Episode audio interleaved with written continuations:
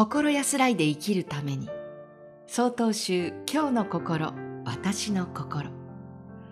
今回は島根県地球寺副住職串本純道さんの月に命を宿すというお話です。ある日の夜お寺の電話が鳴りました。それはお檀家さんの訃報でした。私はすぐにお宅に伺いました。お勤めを終え帰る私をご長男と5歳のお孫さんが見送ってくださいました。その日は満月の夜でした。月を見上げたご長男は、父は月や花、木々など自然を愛する人でした。と話されました。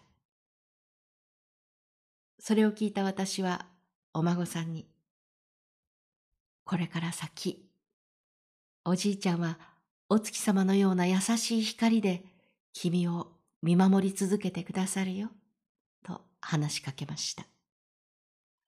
お孫さんは少し不思議そうな顔をしながらうなずいてくれました。それから数ヶ月が過ぎたある日、そのお宅に月命日のお勤めで伺ったとき、ご長男はこんな話を聞かせてくださいました。先日の十五夜で息子とお月見をしていたとき、急に息子が月に向かって手を合わせたんです。ぶつぶつ何かを言っているので、よく聞いてみると、おじいちゃん、元気にしていますかこれからも僕たちを見守っていてね。ナムナム。と言って頭を下げたんですよ。と。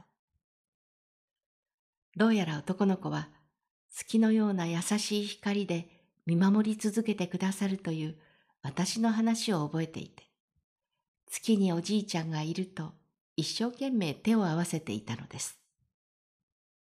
この先、お孫さんが困難に直面したとき、お月様におじいちゃんを感じ、きっと手を合わせることでしょう。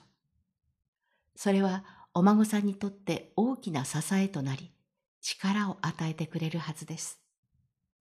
またお孫さんに嬉しいことがあった時にも、おじいちゃんが共に喜んでくださり、その喜びは倍増するはずです。しかし、いくら優しく月夜が照らしてくれても、そこにおじいちゃんを拝む心がなければ、ただの月の光です。手を合わす、心に負わす仏様。古くから言われるように、真心から手を合わせたときに、拝まれた対象物は仏となり、拝む私たちにも仏様が宿るのです。月に命を宿し、仏様の心でつながったおじいちゃんとお孫さん。これからもお孫さんの大きな支えとなることでしょう。島根県地中寺副住職、串本純道さんの月に命を宿すというお話でした。続いてお知らせです。この番組のご意見、ご感想を郵便番号683の0802鳥取県米子市東福原。1-1-22-402曹洞州中国管区教科センターまでお便りをお寄せください。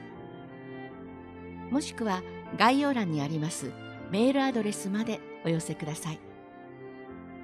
お寄せいただいた方にはこの番組の冊子「今日の心私の心法話集を差し上げます。